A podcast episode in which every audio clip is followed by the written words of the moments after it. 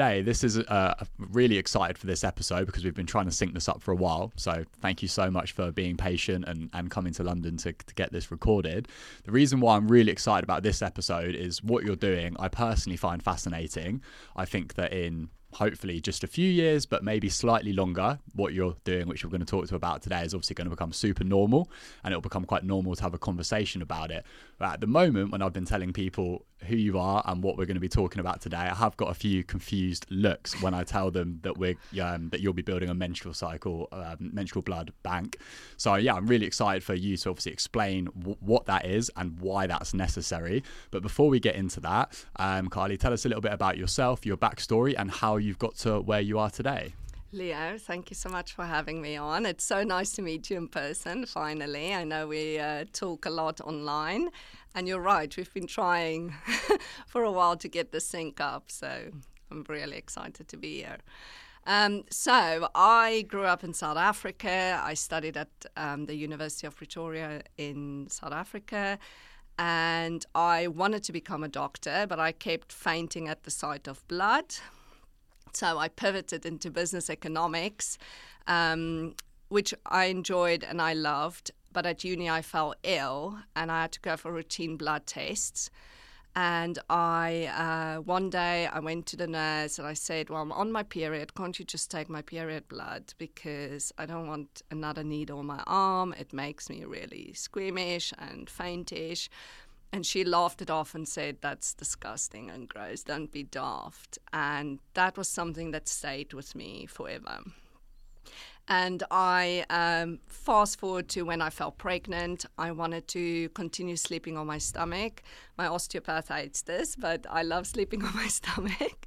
And um, I couldn't find a pillow that allowed that um, comfortably at home. And I started digging into it because I thought it wasn't safe. But I found all of this incredible research that showed it's not only safe, but it's beneficial as well. It relieves pain, um, improves placenta and blood flow to the baby, creates more space for the baby to move into the optimal fetal position. And I created a pillow and launched research with the University of Manchester to dive deeper into the benefits of sleeping on your stomach. But that journey really gave me such an incredible insight in what we know now as the gender health gap and understanding that how women have been excluded from research, but then also in designing my own clinical trial and designing my own research project, how the policies that underpin it also deliberately excludes women. And I was like, what is this? This needs further exploration. Um, and then towards the beginning of last year, a friend on a mutual WhatsApp group said she's due for clinic her smear test through the NHS. And I said, I absolutely hate smear tests. I've never heard of anyone who is particularly excited to go for a smear test. Actually, a lot of women talk about how horrific it is. I mean, there's campaigns to promote and push women to go for their smear tests. Um, I just don't understand why they can't use our menstrual blood or periods. Uh, it flows through the cervix, out the vaginal canal. Surely the cells are in our menstrual blood. And from there, we started doing loads of research. We found this American research that's been ongoing for eight years. And they have um, created a pad that now collects your menstrual blood and can be used to replace the smear test. And I was like, this is it. But how can we use menstrual blood and accelerate research? Because, and you talk about this all the time on your podcast, how women have been deliberately excluded. We haven't been involved in any research for the last 450 years. And how can I create a vehicle to empower researchers and businesses and make studying the female physiology more accessible because we need more research, we need more data, and that's how I came up with the period biobank. And if you think about it, we bank urine, spit, blood, even sperm, but we don't bank periods. So we are opening Europe's first period biobank in Manchester next year. That's such a cool story.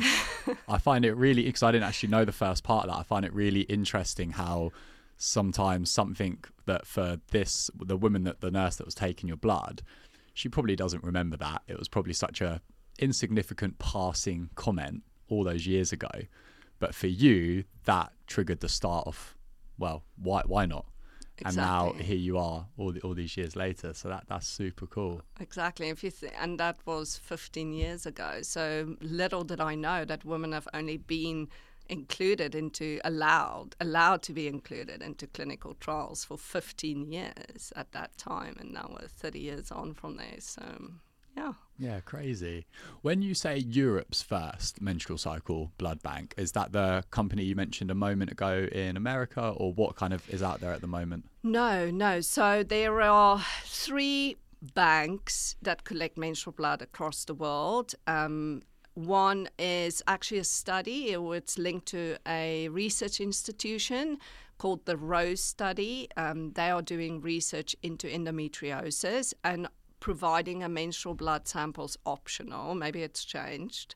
Um, but last time I checked, it was optional to provide a menstrual blood sample, um, and they banked those. Then there is a bank in um, in India. They do research into applying stem cells as treatment, which I know you are very interested in as well.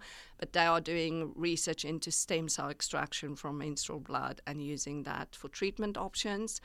And then the final one is in Iran, of all places, um, and they are looking to preserve fertility or stop menopause or what whatever that means, which is very interesting and interesting place to have a menstrual blood bank. Yeah, ironic that Iran is a little bit further ahead than us in that. I know, it's crazy, isn't it? Something you said a, a moment ago, which I also loved when you first said it to me, because it really puts into perspective how this isn't a weird conversation and that when I am saying to I've said to a few people yeah you know this is what we're coming on about this is what um, Karli's building they're like oh like yeah bit odd. But what you said there was obviously yeah it's normal for us to you know collect and um, do research on and test blood urine sperm etc um, so actually it's perfectly also normal to be doing the same for menstrual cycle blood. Why wouldn't we do that? We do it for all of these different body fluids.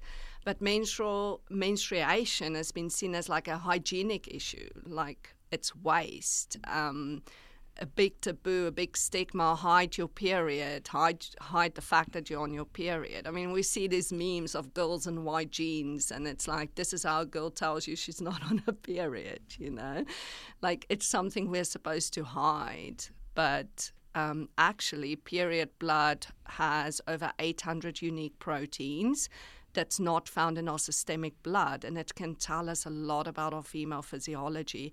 It contains biomarkers that can diagnose uterine conditions like endometriosis, PCOS, fibroids. It takes over eight years to diagnose.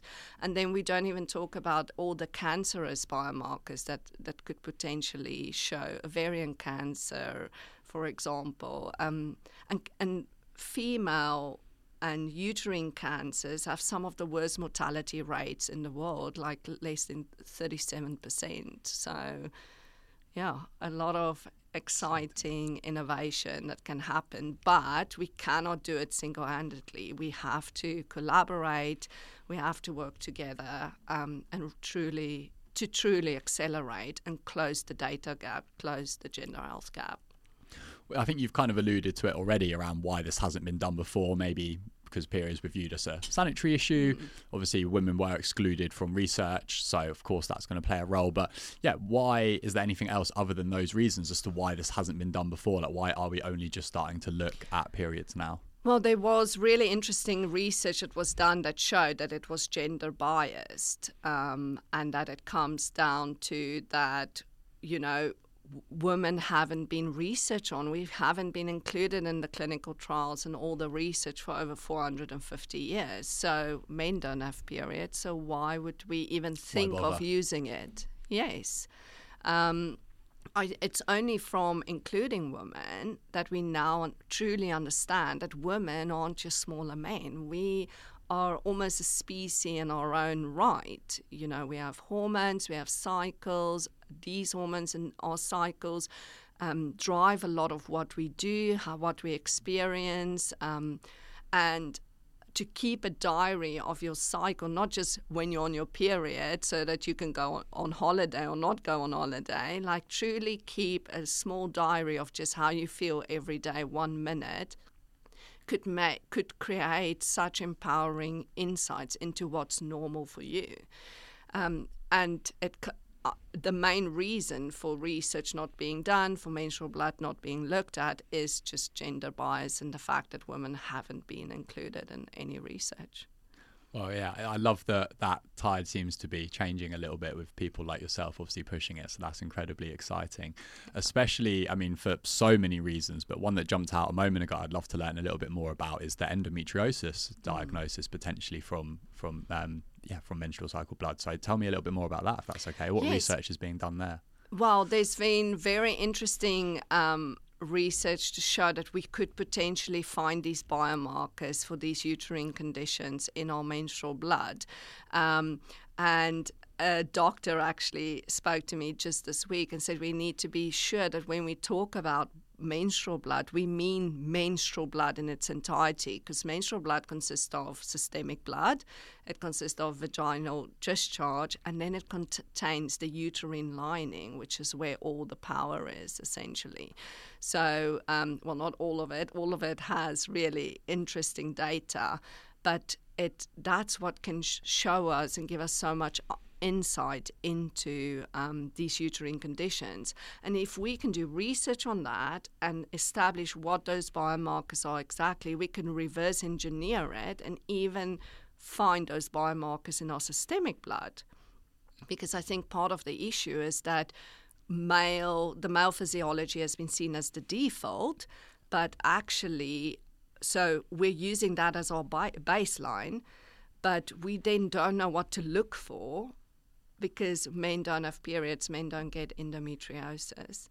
So That's so interesting. we can reverse engineer it. Yes, exactly. Wow.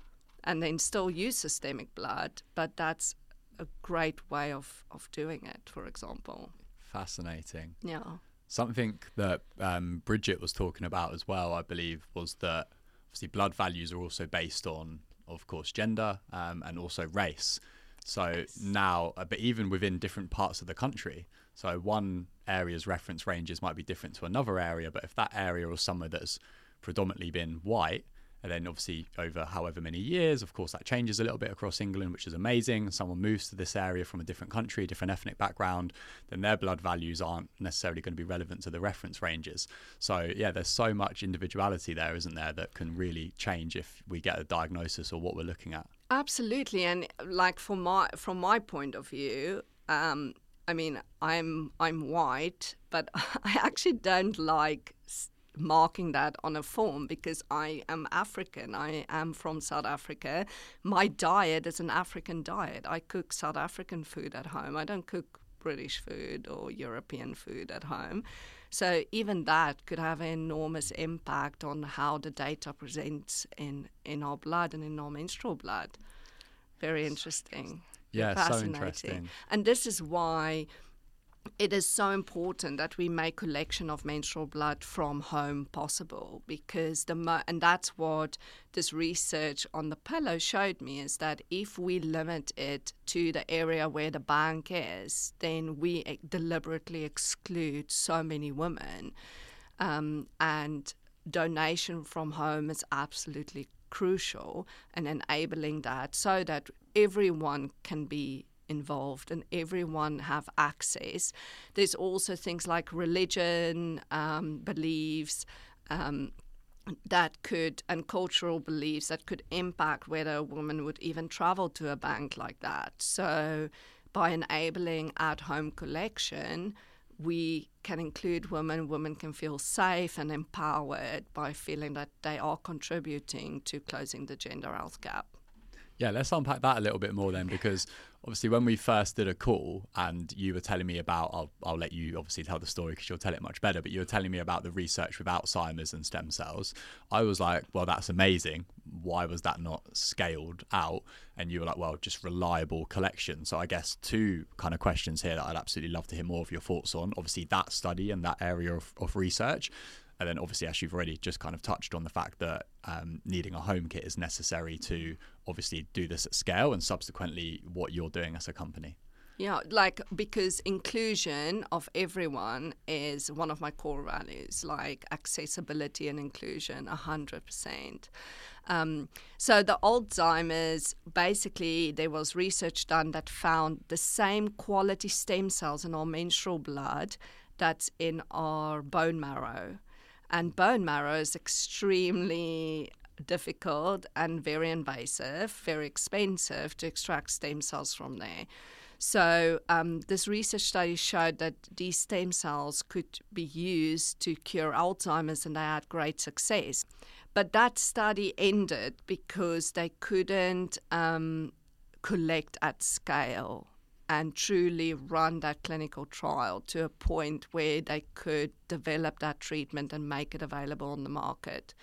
So, um, so by making it more accessible, we can create, we can collect even those stem cells and allow women to one day bank their stem cells and use it for future applications when they get Alzheimer's, Parkinson's, leukemia, um, yeah, it's very, very exciting wow. research to be done. And by doing that, you have a, um, your likelihood of not ex- of your body rejecting those stem cells are also minimized completely and any members of your family so it's really really interesting wow and if you look at alzheimer's specifically 70% of, of alzheimer diagnosis happens in women and there was more research into neuroscience that um, in Stanford that even showed that it's because of our hormones or hormones fluctuation during our menstrual cycle. Our brain literally changes; it expands, and um, yeah, it would be very interesting to see if there's a correlation between hormone imbalances and then Alzheimer's, for example. Yeah. I've seen a few articles on that recently looking at whether you've had a natural menstrual cycle or whether you've been on hormonal birth control for a, a you know a majority of time and how you go through menopause and when and the subsequent effects of potentially developing diseases like Alzheimer's in later life. Just crazy, isn't it? Yeah, it's absolutely crazy. And if you look at Alzheimer's medication specifically, although 70% of Alzheimer cases are female, the medication that's prescribed hasn't been tested on women. Not at all. No. It's it's mind blowing, but we're still being prescribed these medications and we just don't even know if it works or if the dosage is correct. It's crazy, absolutely crazy. Yeah, I said this last week with um, uh, yeah, Dr. Claire Fernandez. We were talking about how women are more um, you know, experience more likely to experience autoimmune disease and cardiovascular disease. And I said Alzheimer's as well, and she was like, mm, "Yeah, not sure about that. We need to double check that one." But yeah, I thought women were more likely to experience that as well. But in all of those areas, well, in, in Alzheimer's not at all, which is is crazy. I think in cardiovascular disease, only thirty four percent of the research was included included women, and I don't remember the percentage for autoimmune, but it was also not that much. Well, there's research onto the disease, but then there is the clinical trials that the treatment and the drugs yeah. are performed at on, and the, so the research could include women, but then the drug trials don't include women, or the women that's included is minority, or they are put on birth control to ignore their hormone health which isn't to me including women in research. You might as well just not have done it essentially. Yeah, because you are changing that hormonal profile to become a consistent when it's not in a normal cycling woman. Exactly, exactly. Which is what happened to the um, the drug that got FDA approval for that could be subscribed prescribed, I can't say that word, prescribed to women um, suffering from postnatal depression. If you look at that clinical trial and the preconditions, you can only take it for 40 days. Uh, you can't drive while you take it because it makes you so ed- ill. Um, and one of the main th- main two things, which was red flags to me, was you have to stop breastfeeding. So now I have to choose between feeding my baby breast milk and looking after my mental health, and be on birth control, hormonal birth control. So ignoring the hormonal cycle in its mm. entirety, and so early on, after giving birth yeah, it's absolutely crazy. I mean, as someone that will never experience postnatal depression, I appreciate I'm not entitled to an opinion on it, but to me, that doesn't sound like a great deal. No, no, absolutely. I don't feel like that was really designed with women in mind, you know, who are supposed to take the drug. I appreciate, like, it's it's a horrible disease. Women die from it on a daily basis, um, and that's awful. But the, I feel like this or what happens after 40 days of taking it? Where do you go from there, for example? Um, and with this uh, drug that I just spoke about, one of the side effects was testicle pain, but they didn't disclose how many men was involved in the drug trial in the drug trials in order to get it approved. So. Hey, it's Leo here. Just very quickly interrupting this podcast episode to share with you a really exciting announcement. The Nexus team are now available to take on new one on one online nutrition clients. So if you're interested in working with myself or anyone on the team for your nutrition, health, or body composition based goals, then follow the link in the show notes and you can see all of the information on what that might look like to work with us. I think if you're, I mean, because I'm listening to this and like every episode when we talk about this stuff, it feels a little bit frustrating and, you know, saddening. I think I can only imagine that if you're a woman listening to this, especially if you have had your own um, medical or health based story, which of course most women have, that it can all sound a little bit doom and gloom. So let's maybe try and talk about some, go back to some positive stuff like coming up. Like, what does the next few years look like? In the research field because I know there's lots of amazing things happening that we can potentially get a little bit more excited and, and feel a little bit more uh, happy and optimistic about. Well, with opening the bank, it won't just be the only bank. We're hoping we can open multiple banks across Europe. Um, and my dream is to open a bank in South Africa or in, in Africa. That'd be absolutely incredible. Um, so we're opening the first one next year, as I've mentioned already, and we have research into endometriosis, research into PCOS, research into nutrition, fitness, um, even period products um, that signed up to do testing of their period products and the absorbency using actual menstrual blood, because that's another thing that hasn't been done um, at all. Um, and then also different cancers. Um, I've already mentioned the different um, mortality, the horrible mor- mortality rate in in female cancer. And if we can get to a point where those cancers can be detected as early as cervical cancer can be detected through a smear test, then hopefully we can do something about it and, and increase that mortality rate. That is exciting. Yeah, very exciting. Again, this is something that I fully appreciate. I'm not really entitled to an opinion on because I'm not a woman, but I can't help but overall feel more excitement and optimistic about where we're at versus kind of pessimistic because I do feel like there has been a massive shift oh, the enormous. last couple of years. Enormous you women are talking more openly about it um, and the more we do it the better um, but women are talking more openly about it to their colleagues, to their husbands, to their boyfriends, to their friends. Um, I mean, all my friends know what I do, male and female.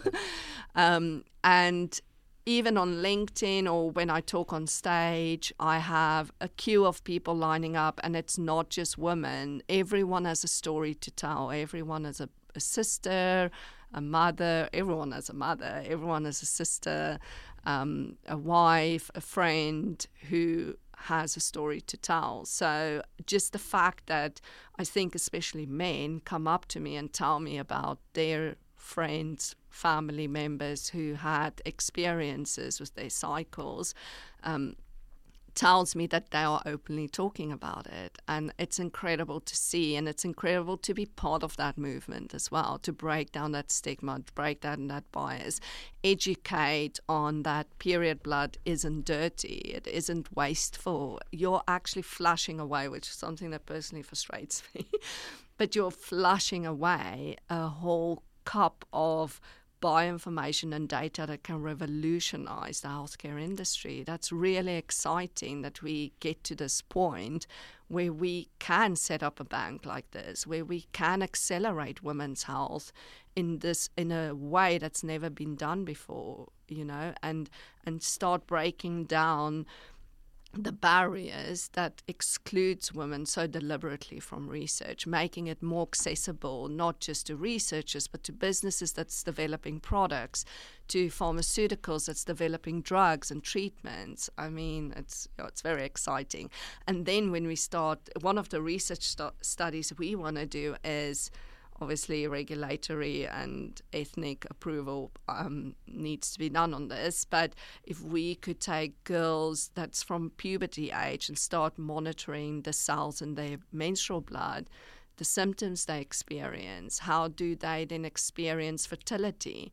How do they experience perimenopause, even pregnancy, perimenopause, menopause? Is there correlation between having a painful or unpleasant period to how you move through those different phases as a woman. Be absolutely fascinating research to do. And then we don't even talk about diet, nutrition, exercise. How does these things in our affect the cells in our bodies, uh, and how can we become better versions, healthier versions of ourselves? To then break down those statistics into neuro- neurological, neuroscientific conditions such as Alzheimer's. Yeah, that is exciting. I really yeah. hope we get to collaborate on a research project at we some will. point in the some point in the future. Yeah, that's amazing. Something you said a second ago, just make sure I heard that correctly. Because I think I actually have heard this from someone else as well. But did you say that um, period products don't? Yeah. So uh, last year, there was a research study done, I think in Canada. If it was America, they're going to shoot me now. That's um, interchangeable. They won't mind. I'm not sure they will agree. but um, I think it was in Canada where they took 20 different per- period products, different brands within different categories of cups, pads, and tampons. And they used not even menstrual blood, they used. Um, expired blood, human blood, to test the absorbency of these different products. And they all, even within their category, they all had different absorbency. So even each tampon absorbed that blood differently or not at all because period products is seen as a hygienic products. It's been tested with water or saline or whatever. But period blood consists of blood, vaginal discharge, and this uterine lining, which is what you would see as like the clotting. And not all of those products will absorb those things. But what is shocking, even about that, is that if you go to the doctor today and you say, I think I suffer from heavy menstrual bleeding, or you have a low iron defi- or you have an iron deficiency, they look at how many tampons you bleed through in a day. But if you have three different brands that's absorbency is all different, then you would appear differently on that scale. So it would say, for example, six tampons a day means you're a heavy bleeder, but you might use a tampon that isn't very good at absorbing menstrual blood or is very good, so you just have two two tampons a day. Yes, for it's example. a completely invalid test. Completely invalid matrix used to diagnose wh- whether women are heavy menstrual bleeders or not. Wow. Yeah, and mean, this is just an example of why it's so important that we get our period products tested with real menstrual blood. Um, it's not a hygienic product, it's a woman's health product. Same with, um, I think I posted about it this week or last week about how um, tampons that's found in supermarkets is made of synthetic materials that could be the reason for different cancers, Mm. Causes of that. different in, um, endocrine diseases.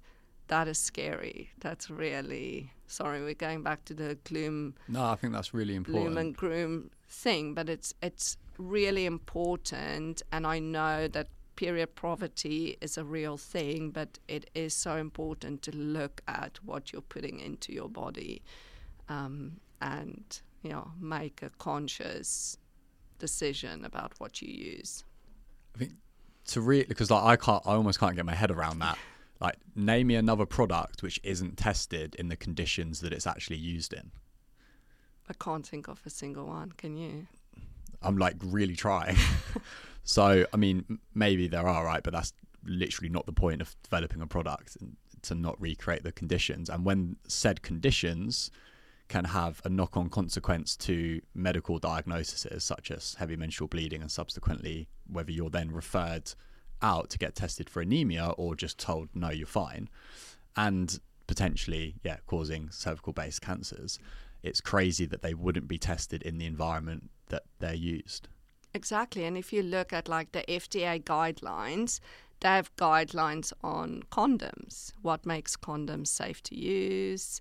Uh, what materials should be included in those condoms? They don't have that for tampons, for example, because it's seen as a hygienic product. So, with the current evidence and products that we have out there, do you have any thoughts on best practices, best recommendations, or would you say it's too early on in the research for you to want to say this might be safer or work more effectively than something else? It's not for me. I can't really comment on what I would recommend or what to use. It what I would say is do your own research, which I know is the worst thing, worst advice anyone can give you, especially when you have ten thousand other things going on. But really look into the brand, into their values. What do they stand for? What certifications do they have? Do they go above and beyond? Um, I know Day uses um, organic and they don't bleach. They say they tampon, so that's maybe a good option. And there's another Riley, I think, is another good brand that advocates for safe product use, of pro- period product use. So really look into um, brands that echo those values and and look at the back of the packet and look what it's made of. You know, is it organic cotton? Is there anything in there that you can't pronounce, for example? Um, that's the best advice I really can give at this stage. But I don't think there's been enough. Re- well, there's definitely not been enough research done into toxicity of tampons or pads. Um, and if you get irritation or rash using anything, then stop using it. That's like a pretty good sign um, that your body is probably There's probably something in there that's not working for you. Yeah, that's really great advice. Um, yeah, they are doing they are doing some cool things. Yeah, I, I, know you. Ha- don't you have Daye in your body box? Yeah, yeah, actually, Daye. sorry, I forgot Yeah, no, no, that's all right. about that for a second. yeah, they yeah. are doing some cool work. So, Yeah, definitely. Um, what would you say for any woman listening that's going, okay, there's clearly a, a lot going on here. There's a lag time before the research is more conclusive on certain things, but I want to try and take my health into my own hands as much as possible. Stay curious, kind of be my own scientist. What advice would you give to that woman? track everything. but you can really start small and you don't need to use an app. I know there's a lot of um, concern around data sharing, although we need data in order to build a healthcare system that works for the female uh, um, physiology. And I think that's really important to, to say as well and educate women on how data is being used. Um, but even if it's a diary that you keep on your kitchen ta- counter with a pen and every day you just make one note and maybe you don't capture the good days maybe you just capture the bad days and maybe it's good to be in a rush and say i just feel shit or i feel like i can't think today or i have pain you know just track it every single day take a minute and just write down one thing that you feel today. And if it's nothing, if you feel absolutely fine, then that's also something to take note of. And by doing that, you would start to learn your own normal. But then, if you experience migraines, for example, or period or pain before your period, or you get flu suddenly two days before every period, then that's information, that's data that you can take to your GP, to your doctor, to a specialist to say, look, it's every time during this time of my cycle that I am experiencing these symptoms.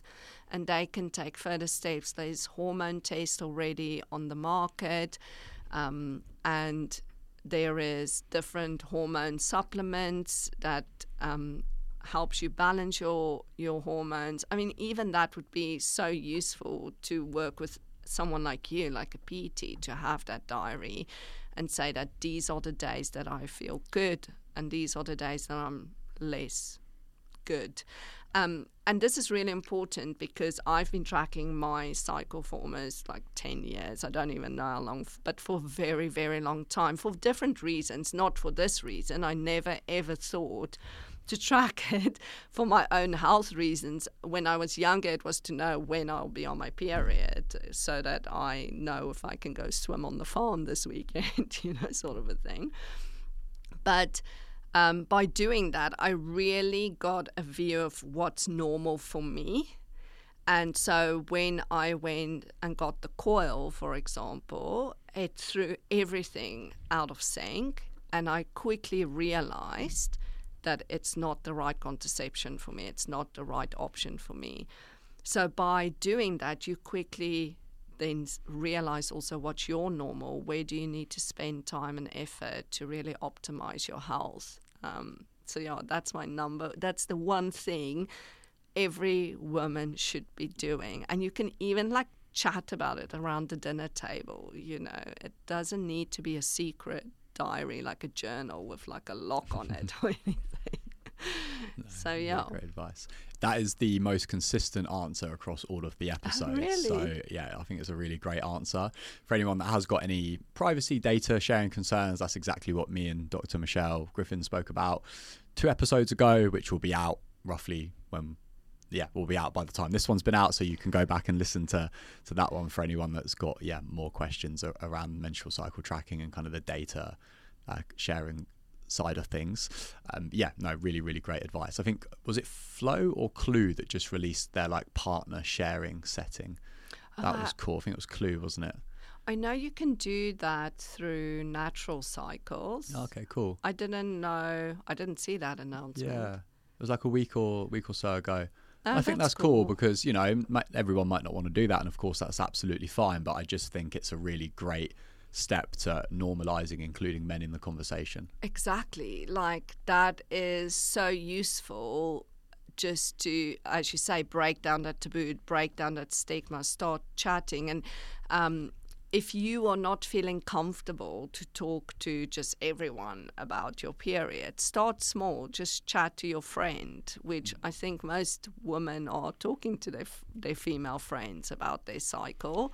Um, but just start talking and talk to one person, your husband. Or, I mean, when I told my dad about the biobank, it was one of the most stressful conversations just because he he is very conservative and uh, we I didn't talk we didn't talk about or I didn't talk about my menstrual cycle openly at home because it was hidden away it was a taboo blah blah blah blah um, but now it's just normal you know, we just talk about it. He's asking me about it. I'm talking to him about interesting research we find or interesting thing I read. And that's how it starts. It starts by just starting and then building up confidence. Um, to, and I, as I've said already, I openly talk to my friends about menstrual blood, the menstrual health, and the differences in the male and the female physiology. Um, so yeah, just start the conversation. Start small, build up your confidence, and one day maybe you'll go into a Costa and ask the barista if you can use the toilet to change your tampon, and he won't drop his cup of coffee, which is what happened to me. So, was it? Yeah. When was that? Recently? No, uh, about yes, about a year ago. A year ago. Yes, where I didn't want to buy a coffee and I just wanted to use the bathroom to change my tampon. And I thought, well, I'm going to do this experiment. I'm going to see if, you know, we've moved on, if how much change are we driving. So, but it, it was maybe a little bit unfair to him. Yeah, I think most men aren't trying to be bad people. There's mm just an adoption curve on anything, right? Exactly. And when something's not normalized and you don't speak about it, you don't know what you don't know, right? So how can you have a conversation about something that you've never even comprehended having a conversation about? I mean, there's things that you've said today in this episode that I was like, I wouldn't have even comprehended that that was a problem or could be a possible solution moving forward. You know, for example, a, a smear test or an endometriosis diagnosis. So. No, and I think like okay, I've said that, but now what if his girlfriend or his sister starts talking to him about it? More customers come in that ask the same question, and I promise you, in a month's time, it won't be a thing. It won't be an issue. It, he won't drop a cup of coffee, for example. You know. Yeah and that's what I mean with just start and build up your confidence to talk about these things more openly. And really, you're just doing a service to everyone around you. You know, if you're not having a good day because you're in a certain period of your cycle, I mean, that's useful for you as a PT, but it's also useful for people at home, you know, to know that you're just having a bad day and that's okay. Yeah. You know? Yeah, all my clients talk to me about their cycle super openly. Very approachable, Leo. Yeah, that's why. Thank you. yeah, I, uh, I, I think you could say that, but also to to not give myself the benefit of the doubt, you could also say that I would probably never sign up a female client that isn't already prepared to do so because no one's looking at my content and going, yes, I want to work with this guy without Absolutely. knowing what's coming, if that makes sense. But it's because you're talking about it. Yes. Exactly, yeah, yeah. exactly. Yeah. So it's making it more approachable, mm. more open, more comfortable, more like safe in a way. Yeah, I do also have some awesome clients though. So I think there's it takes two people to want to have that conversation, right? You have to have a certain level of open mindedness, and of course the other person has to create a safe space. But yeah, I mean it's super useful um, because I think that the stereotypical PT right is obviously kind of like the the military, like go go go go go go go, and there's a time and a place for that for a certain person, a certain personality type, a certain goal, but also a certain point in your cycle. exactly. so it allows me to go, okay, what type of session do we need here? Is this just a like, let's get something done? You're going to feel better about coming in and that's going to have some mental and some physical benefits. Or if we take the session too easy, you're actually going to be a bit annoyed, question the value for money, feel like you've left sunk on the table. Do you want to train really hard, right?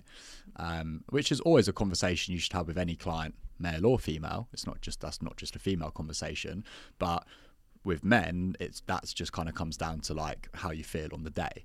Whereas obviously women have these fluctuations across the month, which also might influence what type of session, what type of workout they want and and they need. So it is important information. Yeah, definitely, very very important. And you're you're just empowering not just yourself but everyone around you. You're empowering your doctor. You're empowering your nutritionist, your husband, your kids, everyone around you, you know? So, yeah, it's good. Start Love tracking. That. Perfect. um, tell us a little bit more about your plans over the next kind of short term, six to 12 months. Where is the business going? And then also a little bit longer term vision. Like, what is the ideal healthcare research situation that you see for women in five, ten years, whatever time frame you want to answer it over?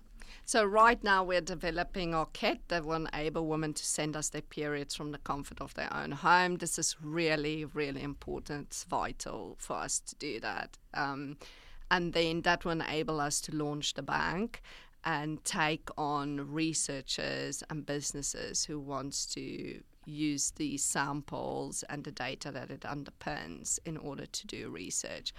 And hopefully not in five years, sooner, we'll be able to um, then find cause and find diagnosis for at least, I hope, endometriosis, PCOS, um, fibroids, and different cancers. That'd be incredible.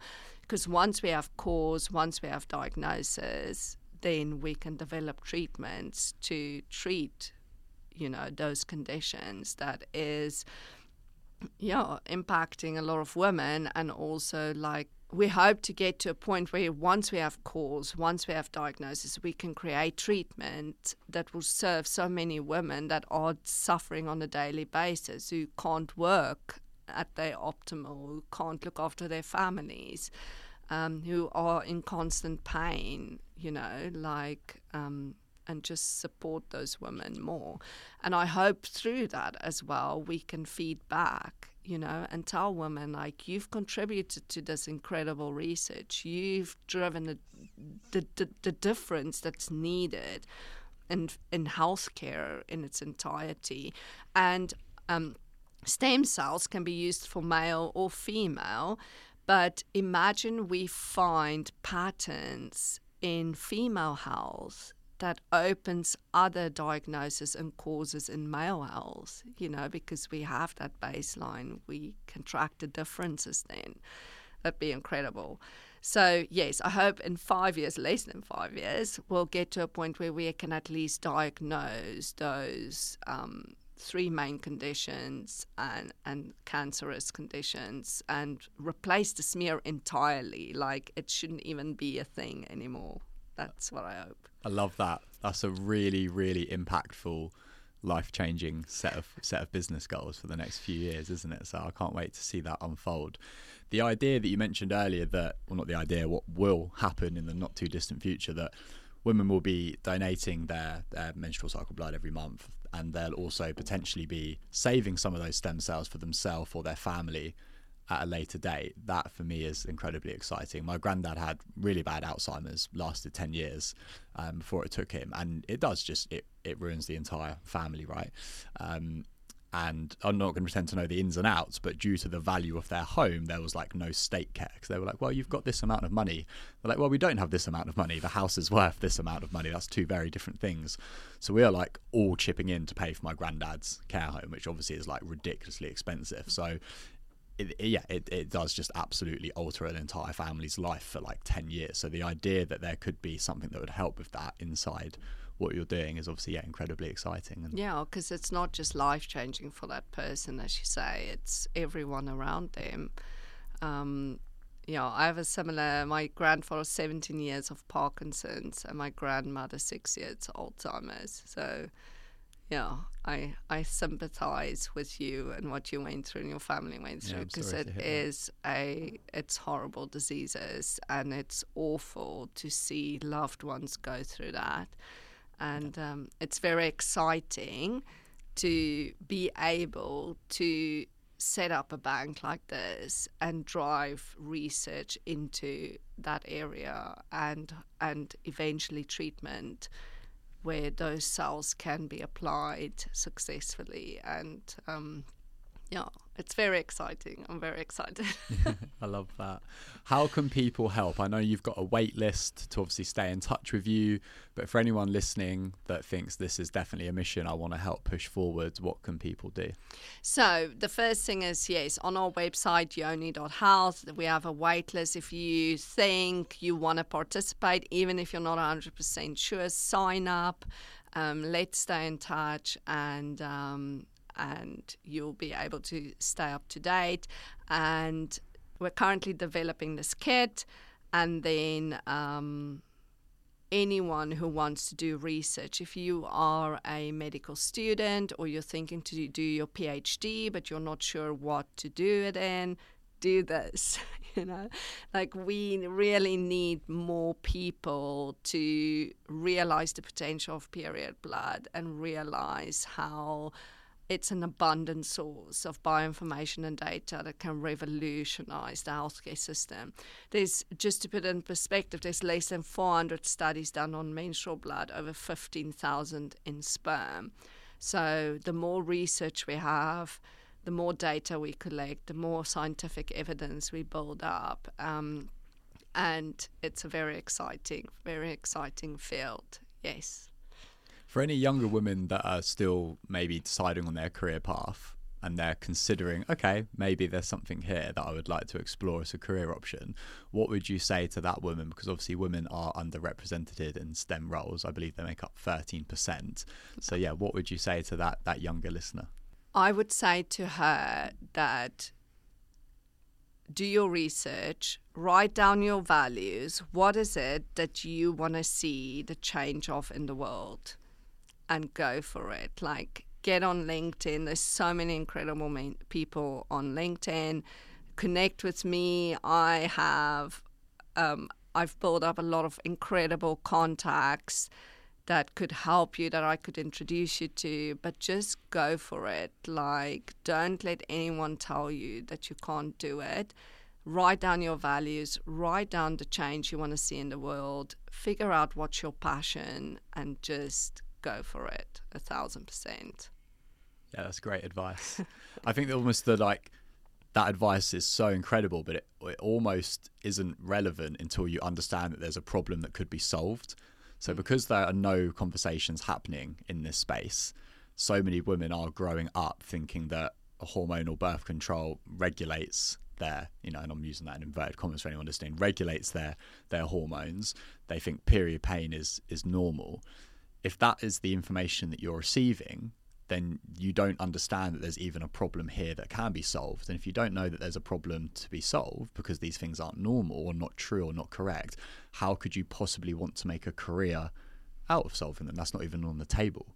Right. So, which is why I love the work that you're, you're doing and so many people are doing because by putting this information out there, people are going, okay, what is this gender health gap? What is this gender research gap?